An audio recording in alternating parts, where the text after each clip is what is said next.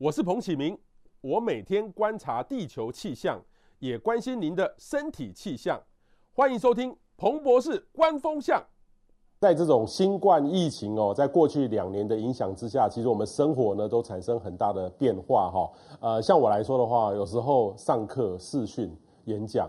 这个感觉哈就没有那种 feel，你知道吗？因为我很喜欢有群众互动的感觉，但是没有办法，就只只能是这个样子。然后呃，大人有这样的感觉，可是小朋友。小朋友其实他需要人际人与人的一个互动，所以我我也听说很多的小朋友其实现在呃家长呢都很担心，因为其实他们现在很多的流感啊，或是 RSV 整个大流行，所以他们在上课当中还在戴口罩哦。所以其实我有留意到小朋友的行为，很像就有一点不一样了。很多的家长跟我说是还有更夸张的事情发生，这个有可能会阻碍到小朋友的未来的学习跟成长哈。这个到底影响冲击有多大？该怎么办？我们特别邀请到周怡红周医师，也请大家呢赶快分享出去，让你的朋友可以了解哦，这该怎么去解决这样的问题哈？欢迎周医师。你好，主持人你好。好，呃，周医师呢，过去呢，其实是在台大医院小儿部的主治医师，做了很多研究，对不对？以前是的，是的。OK，啊，现在是主要在临床，在爱林医疗机构的小儿科的专任的主治医师哈，他呃非常经验丰富哈。那医生其实最重要的就是说，在疫情长大下的孩子哈，就很像说，因为他们生下来 可能就是要戴口罩了。这几年我们小时候受伤，到底都在土地在玩，我们哪有听过蜂窝性组织炎？嗯，啊，现在怎么怎么越来越多了？现在都要很小心。哦，因为我们小时候就等于是东西掉到地上，有时候还会拿起来吃，现在都不允许了哈。现在的小朋友是不是真的是温室里面长大的小孩，免疫力很差？我们的生活环境啊，确实是越来越好，那么卫生习惯也越来越好，所以孩子们即使不是像在温室那么样的保护严密，但是确实他们阻绝掉了很多过往啊三四十年前的比较所谓的农业。啊，社会形态那样子的啊，接触一些土地啦、啊草木啦等等的这个机会了哈，所以以前我们台湾话讲说拉萨加拉萨多嘛哈，对啊，那这样的机会在这一代的孩子们基本上是没有的。一方面呢是免除掉了很多接触啊土地里面的可能成潜藏的一些病病菌的可能性，但是相对来说他们也少掉了很多因为接触而得到抗体的机会，嗯啊，这是有得有失了，嗯哼，所以其实。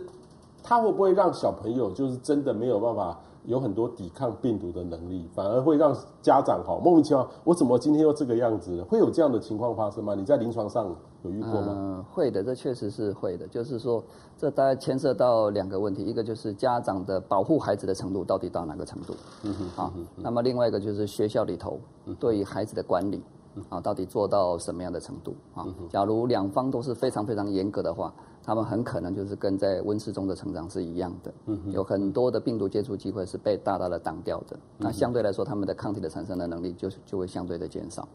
那可可是依呃事实上来看，我们在现在这个北台湾地区所看到的。大致上不至于到那样的严格了哈，就是说家家长们虽然还是比较小心谨慎，但是不至于把孩子限制的太过厉害了啊。他还是跟家里面的一些成员还是会有相当程度的自由互动的机会啊。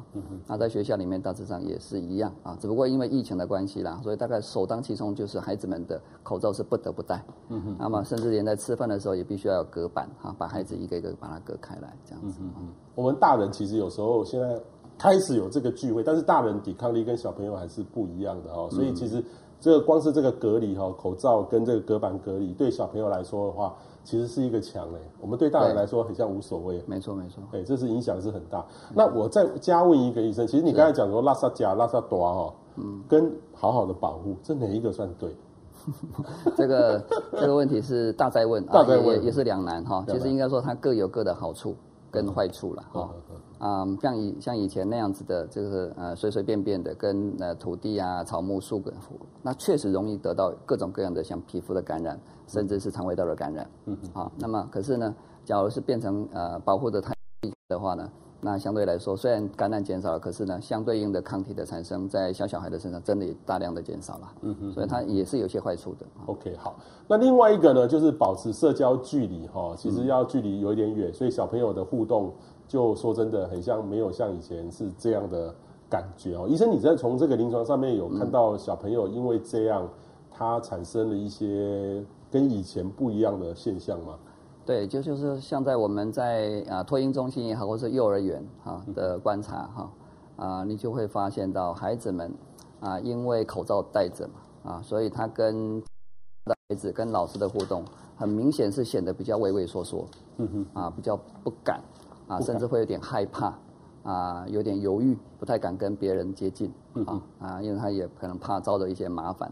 那么再来就是。啊，这个隔板啊，在吃饭啊、工作时候的这个限制，也会让这些小小孩会显得有一点手足无措了哈。他们不知道到底能不能跟我隔壁的这一位同学，哎，拉拉手啊，啊，摸摸他的衣服啊，等等哈，这些东西都会莫名其妙，就像一道墙一样把他们阻隔开来。那这些东西就是我们在孩子的发展上面所谓的啊人际互动跟社交的发展呢，很明显的就会受到限制。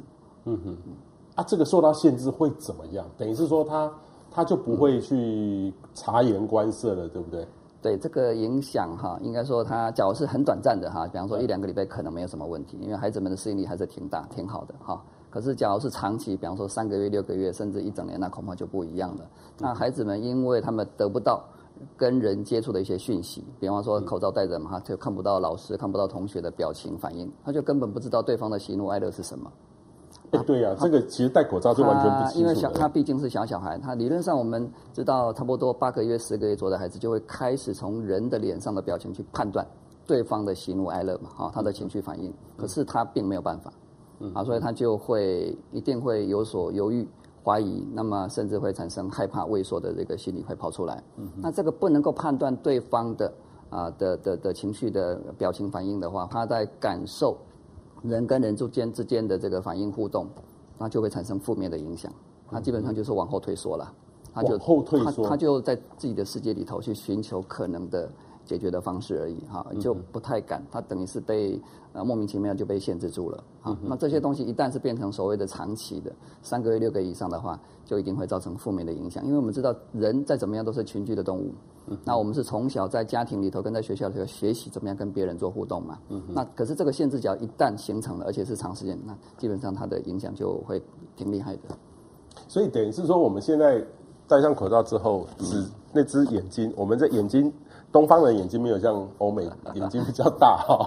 哦，我们东方比较小，所以我这个也有时候眼睛很生气的眼睛。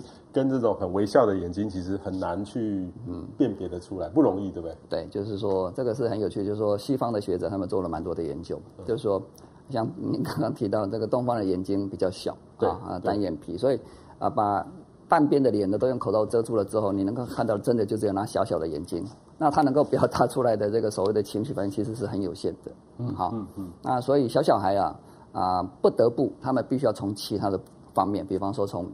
那个对方的语调、声音的音调啊的高低，嗯还有他的一些肢体语言的表现啊，去判断、去猜对方可能要传达什么样的讯息。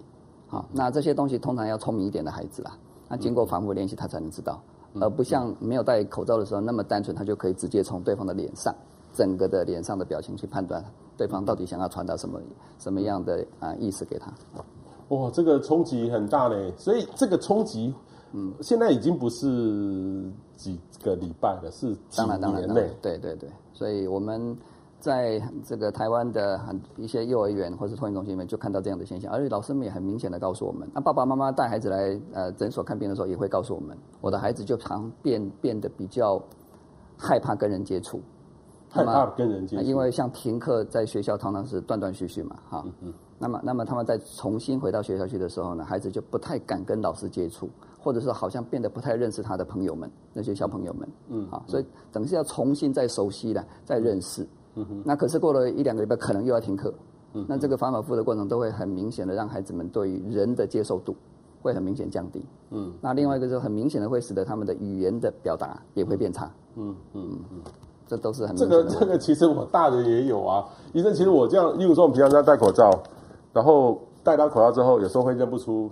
你是周医师，是是对。然后拆开来之后，因为以前我们会整个脸会跟你的名字去连接，会熟悉。对对对。像戴上口罩之后，突然哎，确实会有些问题。就就就突然会很像断线一样。我就一直在想说，我是不是老年痴呆的前后期？可是后来我想，不是，因为我们可以辨识的这个不多，只是变少了变少了。所以这个其实我们人跟人之间的这种所谓的直接的情感就会变，也会变淡了。没错，没错，确实啊，而尤其对于小小孩，因为他们正在学习发展当中嘛，所以当这个限制太多，太那个线索的这个被减少的程度太厉害的话，他们就会受到很大的影响了。你可以大概我们很难想象他们内心的冲击可能是非常非常的巨大。嗯嗯嗯嗯。那医生，你会不会建议说这个口罩哈变得透明的？呃，就是就是国外有这种一半的这种，对，这个会不会好一点？这个其实都有人做过那个研究哈。口罩透明，当然就可以看到脸上至少下半部的一些表情是比较好的，确实确实是比较好的。嗯，只不过能够做出这样的口罩的比例并不是太高就是了啦。哎，对啊，这个其实另外一个就是，其实我们看到医生也在戴这个。这个可能我们呃同时可以想到另外一个问题，就是说小小孩，尤其是两岁以下，到底应不应该戴口罩了？其实，在各国啊，西方各国哈，欧美各国的这个建议通常是不需要戴的，或者是不应该戴的。那只是台湾，我们没有特别去注意这个问题啦。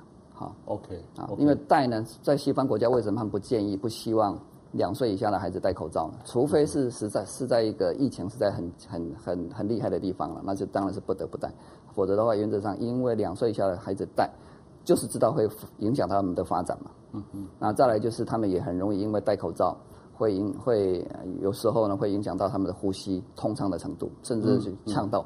窒息的问题，那都是一些麻烦。嗯，所以基本上在主要的一些西方国家都是建议六岁以上的孩子在疫情的状态下是应当戴。可是六岁以下，尤其是两岁以下，基本上是不希望、不建议他们去做戴口罩的动作。像我要是戴口罩演讲，现在习惯了啦，是可以啦，但是我还是会觉得讲的满身大汗。没错。那对小朋友如果戴个口罩这样呼吸，对他的身体会不会有影响？一样会啊，尤其小小孩他们的啊，怎么说呢？呼吸的那个力道又比较比较小。比较弱哦，所以他们可能在口罩，尤其是戴的比较紧密的情况下，他们要发出声音，可能又会有会受到更大的影响阻碍，嗯，反而会会让他们的讲话的意愿反而变差了。简单的说，甚至我们有时候戴口罩开会，我有时候觉得很像我的。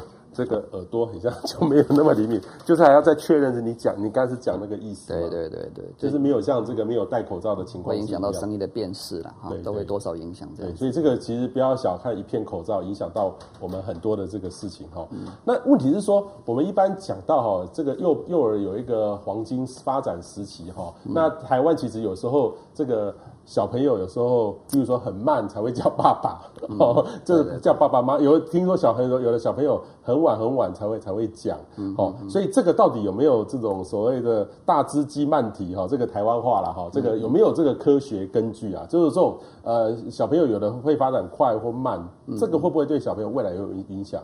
呃，这个当然是一个俗语了哈，但是在医医学上其实是没有知识证据的哈，基本上是啊。呃讲话或者是其他的发展比较慢的孩子，他们通常都是有问题的，拒绝大多数。所以通常我们都会提醒父母亲，不能够因为他的讲话慢个半年一年，以为说他应当过了一段时间后应当会变好。这样的假设通常是有问题的。嗯啊，就反过来，我们通常都会建议家长们，你反而要早一点。嗯啊，当他的比方说好语言发展，他到了呃六个月七个月还不能发出一些声音。那么一岁的时候，他还不能够讲一个两个的单字，那你就得要特别注意了哈，他可能在语言的发展上是有问题的啊，而不能够就这样把它放过了。嗯嗯嗯嗯。所以，我们一般讲的幼儿的发展黄金期，通常是前三年是最重要的。前三年就是从我们从两个角度来看，第一个呢，我们的大脑的重量，它大概从出生。的四百公克增加到一千一百公克，大概就是花三年的时间。那我们成人一般就是一一千两百到一千四百个公克。嗯，好。那么再来就是神经元之间的连接，通常是到三岁是达到最顶的时候，顶峰的时候。所以我们可以很简单的说，大概八十 percent 左右的脑部发展都在三岁以前完成。所以三岁以前是我们的孩子发展最重要的一个关键时期。那三岁之前我们就阻断他跟我们的人一半的互动的时间。这个的冲击，对，这所以所以这就是我们最近这一两年当中，西方各国非常多的研究都在讨论这些问题。嗯，好，究竟这个疫情的两三年对于孩子的未来的发展造成什么样的影响？其实已经有非常非常多了哈，好几百篇的这个研究，好几百篇了，都已经出来了。呵呵呵呵，大致上就是它的发展会迟缓嘛。对，简单的说，它大概表现在几个方面。第一个就是它的。啊，认知发展变差，简单来说就是按他他的智能认知发展，我们用另外一个角度来讲，就是所谓的 IQ 或者是智力，它就变差。，IQ 会变差。那再来就是他的语言的发展能力变差，语言发展能力变差，他的表达能力变得弱。那再来是他的一些动作发展啊，一些粗动作或者精细动作也可能变差，这些都是在这个现在这一几年的研究报告里面都已经被提到了。那这些东西它的唯一的问题大概只有一个，就是说它到底可是不是可逆的啊？能不能经过适当的教导之后啊，治疗之后，那这些孩子能不能够拉回来啊？他们的这个发展落后的现象，这些都还是未知。所以医生，你你的临床上面爸爸妈妈嗯。很忧心的带着小朋友，觉得嗯哼哼，这个他比较慢，或是说他也有老大老二，而老二这个这几年有不不比较不一样的行为，嗯嗯，来找你的这个呃量有变多吗？因为疫情而这么做的家长们很少，因为我想我们的家长们都关注在病的部分，都病的部分，哎，那么比较少去谈论到所谓的发展。可是这个就是最近这几年这两三年的欧美的。这个研究报告所要告诉我们要提醒我们的，你不能够只有看重病本身对孩子的影响，你还要注意这个病本身对孩子的发展可能造成的影响。那个影响恐怕比病本身更严重，嗯嗯，更糟糕，更值得注意。你说国外有很多的这个报告统计分析，那这个比例有多少？还是说这只是一些个案增加？至少有二十趴以上，二十趴啊，至少二十趴。在英国、美国的研究资料都告诉我们，至少有二十趴。对他们的发展啊是有一定程度的影响的。就是说，一百个小朋友有二二十个小朋友，对的，他都因为这样疫情产生了跟以前比较不一样的行为的变化。二十 percent 是一个最低的估计值，最低的估计值，并不是这并不是最高的，高的还可以到将近一半受到影响啊，因为各家的报告的资料都不太一样啊。哇，所以所以基本上这个还正在发生当中，因为。当然了，欧美他比较早脱口罩，或许会好一点点。对了，也许也许，嗯，但是也要看家庭的态度啦。嗯，就是家庭他怎么样去协助这个孩子，啊，让他有更多的社交互动，嗯、去安排跟别的孩子、别的家庭的成员接触的机会嘛。嗯、哼然后再来就是老师们的态度可能也蛮重要的啊，嗯、在学校里头的老师们态度来引导孩子们能够尽早的恢复他们跟朋友圈之间的同才的互动，可能也很重要。戴口罩对孩子来说，第一个的感觉就是。你要我，你要我闭口不讲话了，那个感觉马上就会出来，啊，就是说他会被戴上，被他的妈妈戴上口罩之后呢，他的第一个反应就是妈妈希望我并不要随便乱讲话，啊，那个感觉是第一个感觉。哦，那个是戴口罩是这个意思，对，小朋友的意思，就是要我不要多讲话的意思，啊，那么跟别人不要太过接近的，啊，对，对他来说，第一个意涵是这样子，好，那么接下来才是。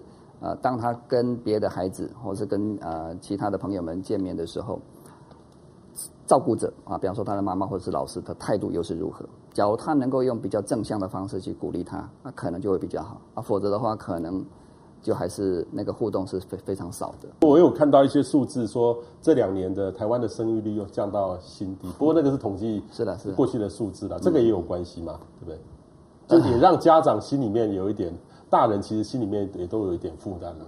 嗯，这个可能不太好说明了。就是说，疫情本身能不能让年轻的父母亲生育的那个意愿能够变得更低哈？嗯、也许是有一定的可能的，因为整个的那个感染的这个情况，只要不能够有效的被控制的话，可能这样那个年轻的父母亲也会比较害怕担心嘛哈。嗯嗯嗯。但是还是要我们还是要看数据真正的表现才能知道嘛。嗯、那另外一个呢是霸凌。疫情有没有让这种所谓的这种学校里面，特别是幼稚园，现在的小朋友，这连家里面都是单亲家庭，对。难免哈、哦，这个小朋友不大会跟别人相处，对，那种霸凌其实有时候都会还会听到，是这种情况会不会霸凌也变多？在国外的统计里面其实是增加的，哦、真的哈、哦嗯，对，因为每个人都是活在自己的世界，对对对对，因为他这个人际的互动减少了之后呢，一些所谓的不当的行为情绪就变得更多了，嗯哼，啊，那等于是一种反弹。那他可能因为不懂得怎么跟人家做适当的互动，所以反而会有一些不适当的互动会跑出来。啊，可能他的用力的拍打，其实在表示善意，可是那个力道太强、太大、太不尊重、太粗鲁，那反而会让对方觉得你是对他做不好的那个不友善的举动。嗯，这些东西都在一些啊，尤其是小学到高中阶段的，是蛮常会发生的，尤其在国外。的地方啊，嗯哼，那还有一种就是说，呃，大人还好，就是说这个确诊，我们都知道没有人会故意去确诊，还故意传染给别人。是是可是小朋友没有想那么多。对啊，我认为看就是他，就是你，就是你，就是你，你害我被传染，害我全家被传染。对对对，这种也是一种变相的霸凌，也会有，对不对？对了，那就是所谓的标签化。标签化确实是会这样，没有错。因为小小孩他们其实是无心的啦。可是因为因为这样子的这个莫名其妙的指指点点哈，就反而会让那个孩子受到心里面至少心里面受到很大的伤害了啊，这变成是一个言语的霸凌了。言语的霸凌，嗯，哦，所以这个这种情况，这个也会真的确诊，当确诊的也被嫌弃哈。那这个有时候呃，要是有些小朋友，他会变成一种阴影在那边，一辈子的阴影在那边。没错没错，对对。所以这个家长有一些正确的观念，能够帮助呃小朋友呃，很是很重要了。也就是我们这一集很重要的一个目的，让大家可以知道，连大人都会感觉到有一点那个了。那小朋友呢，成天戴着口罩，他的世界是跟我们世界是单纯很多，可是我们却丧失了一些。让他可以正常发展的机会，因为这个冲击是很大的哈。那另外一个呢，过动症、自闭症，或是说各种的这种所谓的呃雅斯伯格等等，就这个量，嗯，有因为这样戴口罩增加了吗？啊、呃，因为自闭症跟过动症其实它都是一个先天性的神经性的疾病，嗯，啊，照理说它是不会因为这个疫情而增加或减少的啦，嗯，它有一定的发生率，那只是说可能会因为这个疫情而让这些有。过过动症或者是自闭的孩子，他们的症状表现可能会更更明显啊，也就是说，它并不太会影响去影响它的发生率啦，但是它的症状表现有可能会更恶化一些，嗯。啊，由于这些所谓的人际互动的接触减少，被阻断的关系，嗯嗯嗯嗯，所以这个就让我想到这个呃余英玉哦，这个他得到这个呃应该是釜山的最佳的女主角，这个台湾有没有办法接受这个余英玉哈？这个这个非常律师自闭儿，自闭儿多小可以被发现到？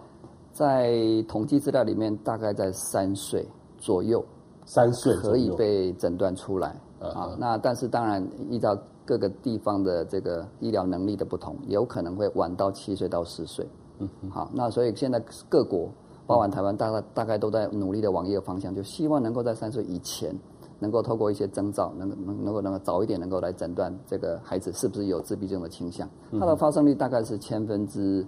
四到十左右啊，就是千分之四到十，嗯，已经不低了。一千个里头有四个到十个，一千个有四个到十个自闭症的孩子啊。所以这其实有时候一个学校比较大的学校，就可能就有一个班就可以是这样了。是的，对啊。所以这比例真的很高哈。那问题是说，好，我们一般假设觉得我们家的小朋友要是跟别人一比较不一样，嗯，有怀疑有这个。呃，症状，嗯嗯嗯，家长要怎么去看？因为他第一个还是看我们的小儿科。嗯、请问，请教医生，你会怎么建议他来做处理？其实很多的妈妈都是自己观察到的，那么才到带孩子来到诊所来来寻求我们的意见哈。比方说，他就发现孩子讲话的时间特别晚，因为因为我们知道，自闭症的孩子他的很重要的一个特征是他的语言发展比较慢，嗯哼，好，那再来就是他的社交。人际互动的能力确实比较差，所以他通常都是自己封闭起来的啊。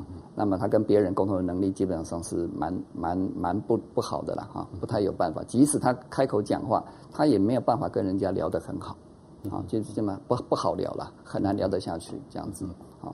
那所以啊，那再来就是他有一些很特别的所谓的啊固定的、重复的啊反复发生的一些行为，比方说很常看到的是那个转转圆圈。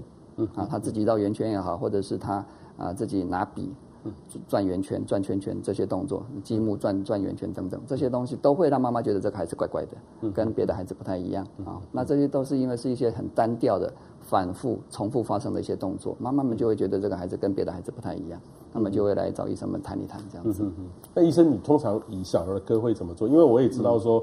有一些大的医院有这种所谓的这种门诊，是是是。一般现在的这个呃诊所跟大医院之间怎么去做区隔，让帮助这个家长家里有一个自闭了，怎么去处理这个事情？通常我们做的事情是说，先帮爸爸妈妈确认，透过筛检量表啊，自闭症的筛检量表，能够来知道他的症状表现到底像不像，嗯啊，符不符合自闭症的一些表现？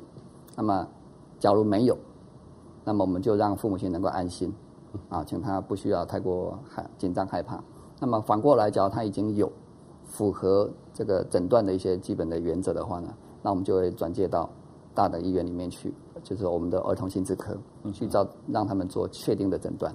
那再接接受进一步的治疗，这样子。嗯嗯嗯嗯。所以有一道的这个程序，那有没有药可以让自闭呃变好变正常？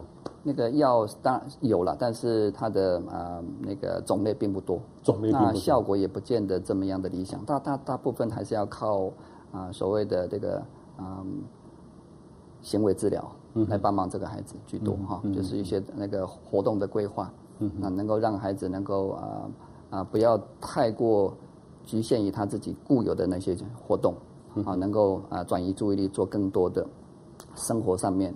啊，该该有的一些行为表现，慢慢帮他规划出来，嗯哼，这样子，那需要相当长时间的这个所谓的复健的治疗。嗯哼哼哼。那一般来说的话，有些家长遇到听第一次发现或是接受自己的小朋友是自闭症的时候，嗯，通常心里面都很难承受，因为如果从大人的这个发展的角度来看的话，哇，他以后怎么办呐、啊？没有错，没有错。那那你会怎么样去跟家长说？我所碰到的不少的个案，基本上。七八成以上都是父母亲自己心里已经有一些感觉了，OK，所以比较不会有那么大的震撼.因为就是我像我刚刚说的，他通常在家里的观察，在这个一两年、两三年下来，他就自己觉得他的孩子隐隐约约有一些地方怪怪的，嗯哼，啊，那他大概也会都去去找一些资料先看过，嗯哼，好，所以他心里面大概是有一个底的啦，嗯，啊，那么所以大致上不至于到晴天霹雳那样的状态。嗯好，嗯嗯嗯，所以基本上，但是问题是说，怎么样让、嗯、呃他可以接受？因为这个孕育这件事情，也让大家重新醒思哦。其实他还是有可能可以做得很好，有他的一片天在那边。对的，对的。所以就以你的经验来看的话，嗯，呃，自闭症其实像孕育这样的那个案例，在台湾有可能、嗯？当然还是有可能的，因为就是说，当我们能够做很好的早期的诊断，那接受后面的治疗，能够让孩子的生活能够导正。那他的行为能够做一些修正，那他就是在生活的功能上面可以接近正常的孩子的机会还是有的，还是有的。所以这就牵涉到第一个孩子的病症到底严重度多厉害，那再来呢，父母亲他们的呃愿意努力去配合引导这个孩子的呃力道有多强，嗯啊，那再来就是医疗院所它的能量作业能量啊，这三个东西大概是关键啊。所以如果说把这个体系早一点发现的好，不要让小朋友自己。有因为有这样产生很大的社会的压力，对，早一点让他有这个正常的辅导，对，其实并不会造成很大的负担，对不对？对，就是越早能够被诊断接受治疗的话呢，他的后续能够导正到接近正常的行为表现的机会，那就会大得多。不过这个孕育它本身哈，这个、嗯、呃，我观察我不知道对不对，其实它、嗯、它是一个高度的很厉害的这个自闭症，自闭症，对，等于说它是很轻微的，对不对？可是我看他的这个人际交往也是还蛮蛮、嗯、特别的，但是他其实是 IQ 非常厉害的一个自闭症的儿童。对，对对，因为他我看到的资料是说他说到五岁还不太会讲话嘛，对，可是他后来居然有这么好的这个非常励志的这个表现哈，显然他一一方面可能是编剧了哈，还是在剧本上有一些呃琢磨调整哈，那再来就是后天的教养啊治疗。可能做得非常好，那才有办法变成这样子。所以各位家长，要是真的有遇到或是怎么样，其实都可以找专业的医师来给你专业的建议哦。有专业的建议，就可以减少后面的，可以让小朋友发展得更好。是，今天非常谢谢周医师，谢谢，我们下次见。